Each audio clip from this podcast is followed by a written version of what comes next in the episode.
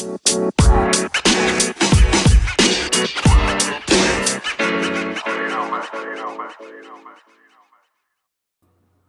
up, peeps? We're back. As always, I'm your host, Lee Benson. Thank you so much for joining us for our podcast edition of the AEW Insider. As always, we got a heck of a show. Make sure you stick around to the end of the episode to find out how you can win the Fiend WWE Elite action figure. Uh, we got some AEW news. I got a random wrestling story, couple of WWE stories. Not a lot though, because this is mainly for the results of what happened on SummerSlam. I even got a little coverage on a busted open pre SummerSlam party that took place earlier this afternoon. So let's get to AEW. Rumors are that AEW actually matched WWE's offer to re sign Rey Mysterio which is weird because AEW edited Rey's name off of Dynamite Wednesday, uh, excuse me, last night, Saturday night. According to Fightful Select, Rey Mysterio's name was brought up during AEW Dynamite, but Mysterio's name wasn't included when it did air.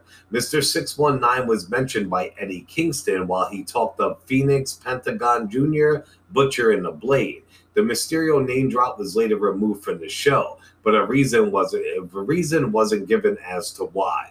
Rey supposedly behind the scenes signed for another three years with WWE, so that's probably why they did cut it from Dynamite because he didn't accept their offer.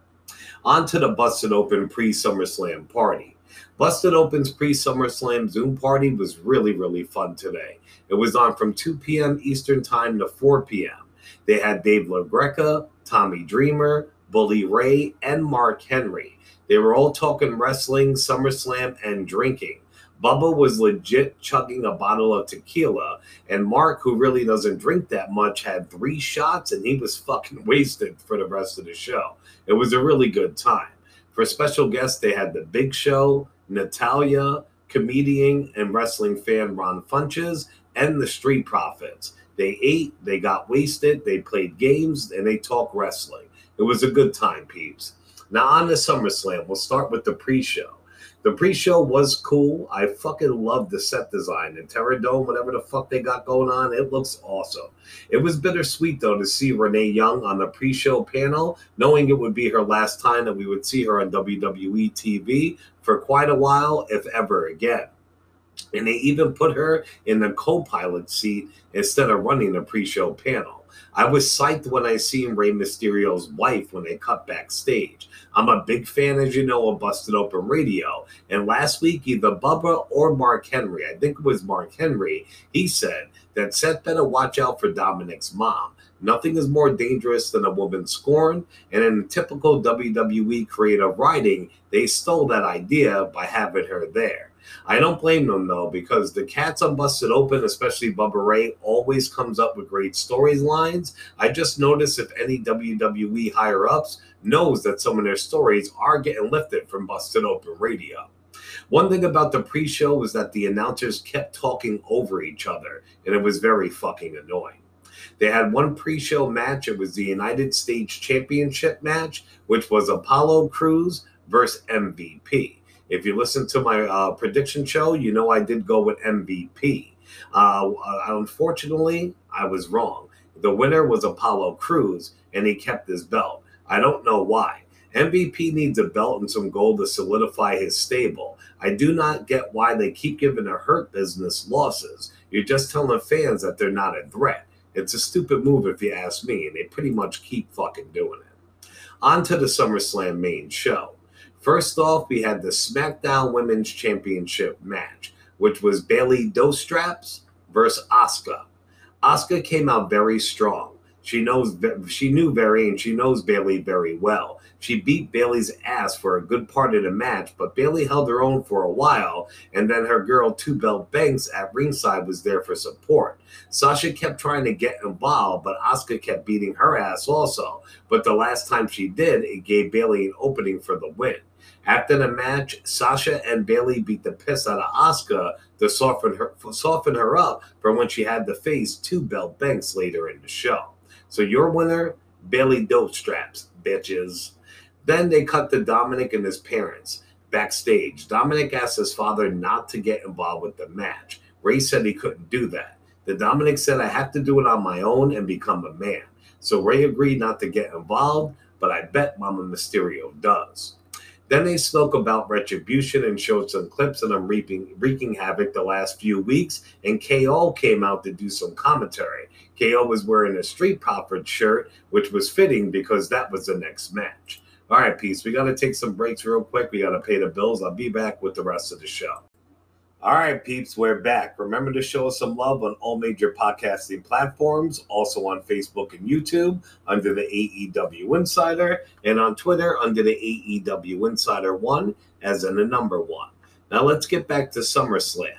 Next up, we had the Raw Tag Team Championship match. It was the defending champs, the Street Profits, versus Andrade and Angel Garza. I did pick Andrade and Garza the win. When the profits did come out, a plethora of red solo cups fell from the sky, which was awesome. Andrade was vicious from the door. He was giving some stiff ass shots. Montez at one point in the match did a flip over the ropes, and Garza and Andrade caught him in midair and slammed his back on the mat. It looked crazy. Even though Andrade and Garza pretty much dominated the whole match, the Street Profits, uh, what you call, retained their belt. They did win, and it was cheesy. I see them losing those straps very soon. Then they cut to an interview with Bayley and Sasha. They asked Sasha if Bayley would help Sasha during her match if needed. Banks said if Bayley can beat her, I can beat her, referring to Sa- I mean uh, Asuka. Next up, we had a no disqualification loser leads WWE match. It was Mandy Rose versus Sonya Deville. You know, I picked Sonya Deville, but I said she probably would be the one to lose because she literally almost just got killed in her own house in real life, so she needs some time off.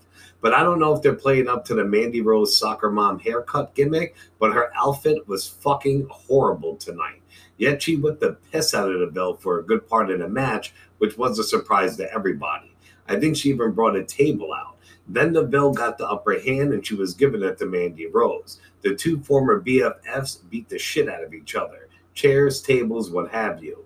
In the end, Mandy tried hitting her with their finisher. Sonya reversed and tried to give Mandy her own finisher, but Mandy landed on her feet. She hit Sonya with her finisher, and then she followed it up by Sonya's own finisher to her and picked up the one, two, three. That was a mouthful. Uh, Otis then came out and celebrated with Mandy. They had Mandy do the worm that Otis does, and she would look fucking horrible. When Sonya does come back to WWE, she will be more over and more on fire than she ever was. And like I said, after being almost killed in your own home, you definitely need some time off.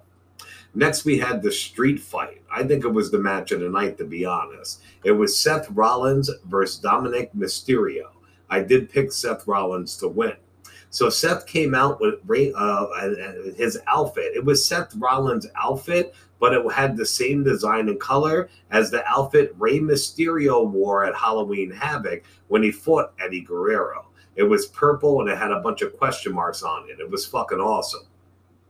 Don, Dominic's outfit was pretty cool too. He didn't have a mask, but he had a hoodie that pretty much made the mask. It had the same design and all that, and it didn't go over his face, but it went over the side of his head and all that. It kind of looked like TJ, whatever his name is, he used to wrestle there with the hoodie. It was freaking crazy. Uh, his music was kind of like his father's. I know his parents must be really proud. Seth just toyed with Dominic at first, and he mocked him for the start of the match. He was asking Rey, "This is your kid?" as to say, this kid isn't shit. He can't be your blood. And I kept saying, this is your son. You sure this is your son? You sure it's not Uncle Eddie's son? Which was fucking insane. Dominic was very nervous. He had a lot of botches throughout the match. If you ask me, McAfee did way better in his first pro match last night at TakeOver. Dominic got to go on a little run and show off some of his moves, but then Seth took back over. They went back and forth with the kendo stick, First Dominic, then a little later Seth had it. Seth demanded a table from Buddy Murphy. The whole time Seth was shit talking Rey Mysterio, who was on the outside of the ring watching the son get pummeled. They did a table spot, and Seth and Dominic went through the table. That gave Dominic Dominic an opening. He hit Seth with a five star frog splash from the top rope, and it looked beautiful. But he only got a two count. Rollins later hit Dominic with a vicious, I mean vicious fucking power bomb. Seth then demanded a pair of handcuffs from Buddy Murphy. Then, like Busted Open predicted, Dominic's mother came out on the ramp, and that gave Rey and Buddy Murphy an opening to beat some more ass. Buddy tried to take Dominic's eye out on the steps, and Rey had had enough and got involved with it in the match, and he got his ass beat. They handcuffed Rey to the ring, and he begged Seth Rollins, "Take me, take me instead of my son." As Seth went after Dominic's mom, Dominic stopped him before he can get to his mother, and he beat the shit out of Seth. Dominic hit him with a 619 and went for a frog splash, but Seth Rollins had his knees up, and that gave Seth the opening for the win. So your winner is the Messiah of Monday night. Next, we did have the Raw Women's Championship match. It was Sasha Banks versus freshly beaten Asuka. So Asuka just had a match at the beginning of the show and she did lose. The match was not too long. In the end, it's Asuka tapped out Banks for the win. I don't know why the fuck Bayley didn't jump in and save her friend. She could have got a disqualification. Even though Asuka won, she would have saved Sasha's belt. So, you know, Sasha might go after Bayley's belt next for the, uh, what you call it for sure. Maybe at payback or sometime soon. But Sasha's going to be pissed. She didn't help her win. And your winner and new Raw Women's Champion is Asuka. We also had the Universal Championship match. It was Braun Strowman. Oh, I apologize. I apologize. Actually, next it was supposed to be, and that's why I was just, I'll get to it. It's fucked up. Next, we actually had the WWE Championship match. It was Drew McIntyre versus Randy Orton. Now, this match was supposed to be at the end of the show, which is crazy to me because Drew himself said it on Busted Open a few days ago. I know he and Orton must have been pretty perturbed that they got second billing. Orton Drew beat Drew's ass for the first part of the match. It was crazy to see Drew get manhandled like that. Orton was talking shit during him, telling Drew that the title was coming home with him and more. Drew finally got a comeback and he hurt Orton's knee. During the match, Drew used a couple of Legends finisher that Orton has hurt in the past, such as Ric Flair's figure four. They kept going back and forth for a while, and Randy kept selling his knee injury through the whole match. It was a very physical match. Randy went for a head punt, but Drew reversed it, set him up for a Claymore, which Randy went for an RKO that Drew turned into a backslide, and he got the one, two, three. Drew then said, This belt is not yours, it's not mine, it's for everybody. And still, your universe, assuming you're WWE champion, Drew McIntyre. All right, peeps, We got to pay the bills real quick. I'll be right back. Stick around for the end of the show. All right, peeps, thank you very much for coming back and joining us. Remember to stick around to the end of the episode to find out how you can win a WWE Elite Fiend action figure. Let's get to the final match of the night. It was a Universal Championship match, which was Braun Strowman versus The Fiend, Bray Wyatt. The Fiend's entrance looked spectacular in that arena. Braun came out draped in a camo vest and pants. He looked like he just came from hunting with his best, best buddy, Brock Lesnar. AKA, they really do hunt together in real life, or they did actually. They're both avid hunters, and they did go hunting together. Anyway, Braun went right for the Fiend and manhandled him, and the Fiend just kept laughing. These two kicked, also kicked the shit out of each other putting each other through barriers, using all kinds of stuff, and yet the Fiend kept coming back. Braun later went to chokeslam the Fiend on the table, but it did not give on the announcer's table. It looked like the Fiend could have legit broke his back or had some real life back damage. Yet the Fiend kept coming back. Then Braun beat the piss out of him with the steel steps. Uh, Braun then beat him all the way up the ramp, hit beat him off the Titantron, and even took him to backstage. They fought in a gorilla position. Braun ripped the mat off the ring when they went back to it to expose the wood under to really hurt the Fiend. And then the Fiend hit the sister Abigail on Braun on top of the exposed ring for the win. Then out of nowhere, Roman fucking Reigns returned and beat the living shit out of both of them. He told Braun, I made you. You're not the monster unless I am here and then he proceeded to beat Braun with a steel chair like seven or eight times. Then he went back into the ring, held the uh, Fiend's belt up, and we're just talking mad shit. But if you're a fan of the big dog, which I am not, he is back and he's trying to take back his yard. Your winner and new Universal Champion, The Fiend. Now, on to some WWE news. Well, Karrion Kross's shoulder is definitely separated. He gave an update on the injury and he said, I will get the professional, educated opinion on how severe it is, but it's definitely separated. I won't beat around the bush around that. As the saying it goes, as, as the saying goes, this isn't ballet, meaning that wrestling is real. During a post takeover conference call, Triple H spoke about Sasha Banks and Bayley, about the, their love for NXT, and they're willing to show up anytime they're in the area.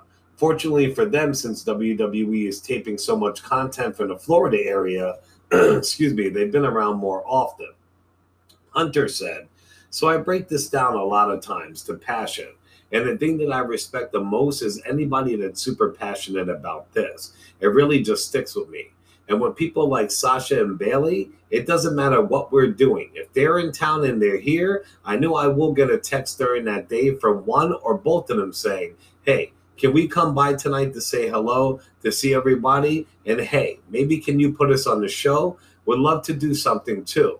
Oh, by the way, if you want us to work, we're happy to do that too. Oh, by the way, if you need us to be there Wednesday, we'll show up for that too. I mean, they love this and their passion to want to come here and be a part of it. You know, it's just awesome. It's they just want to contribute to it and to the future of it. And they come here and they see everybody that's here. Just seeing them lights me up when they're here. It really does. And that's awesome.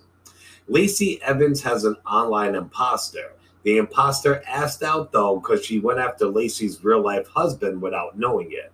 Ringside News reported that the internet is full of imposters. Lacey Evans' husband was recently targeted targeted by somebody claiming to be his wife. The problem in this imposter's plan was that the real life Lacey Evans was sitting right next to him. Evans took this chance to pull out her camera and start recording her husband's conversation with her phony alter ego. This was quite a funny video, and they had a great time playing along. The fake Evans plan started to unravel pretty quickly once the information started not to add up. It would have been pretty difficult to convince Lacey Evans' husband that he was really talking to his wife. It was a pretty funny situation, but there really isn't anything funny about stealing somebody's identity. That kind of scam has bilked fans out of cash before. It wasn't just this scammer's day when they picked the wrong DM because that man was Mr. Lady. And that man belonged to Mr. Lady at WWE. They called this identity theft, but they didn't pick up. Lacey Evans was pretty peeved off that Lacey Evans wouldn't pick up when they tried the video call her back. So Evans sent her a nice little video message. This scammer was probably very shocked to discover who they were really talking to. And I'll, I'll post a video up on our what you call it, the article and video up on our uh, social media after I finish the show because you guys got to see it. It is pretty fucking crazy.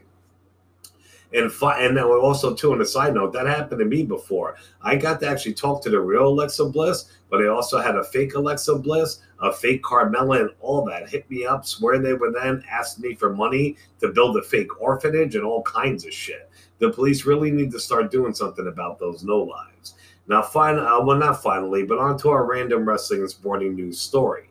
Ex WWE star and stalker of underage women, James Ellsworth, was excited when he went off about Pat McAfee's match on TakeOver. Uh, what you call it? Ellsworth tweeted, "Give McAfee a million dollar deal." Well, Adam Cole's real life girlfriend and AEW star Britt Baker saw this and she tweeted back, "Give Adam Cole a million dollar deal." Now, while DC's comics, DC fandom had their version of Comic Con and it took place yesterday, they revealed some good stuff, such as Dwayne Johnson, his upcoming movie is Black Adam, a trailer for the new Batman movie, which is fucking awesome, a new Batman video game, and a new Suicide Squad video game trailer. Well, come to find out, in the new Suicide Squad video game, King Shark is voiced by none other than WWE Samoa Joe which is very cool because Samoa Joe is a big time gamer and he must have loved being a part of that. All right, peace. Well, that's it for this episode. Remember, if you want to win a WWE Fiend action figure, you can do it two ways. You can simply go to our Facebook, look up the AEW Insider, and join our group. If you don't want to do that, go to our YouTube. That's also under the AEW Insider. You got to be a subscriber. So if you're not, do that first and foremost. Besides that, pick any video like, share, and comment, and boom, you're in the running to win. So on AEW uh, Insider on Facebook, just join our group or go on AEW Insider on YouTube, subscribe, like, share, and comment on any video. And when I do the drawing, as soon as we hit 300 subscribers on YouTube, I'm going to do another drawing and I'll be sending that Fiend video game, me, that Fiend uh, figure out to you. And also, Mr. Nunn, you won the Kenny Omega AEW Unrivaled figure in our last show. You still haven't contacted me. You got till September 9th. So please email me at the AEW Insider at Gmail. Hit me up on Facebook, on Twitter, what have you, so I can get your address and mail you your action figure. All right, peace. Remember to show us some love on all major podcasting platforms, also on Facebook and YouTube under the AEW Insider, and on Twitter under the AEW Insider 1, as in the number one. As always, I'm your host, Lee Benson. Thank you so much for joining us for the AEW Insider. Ciao, peeps. You know,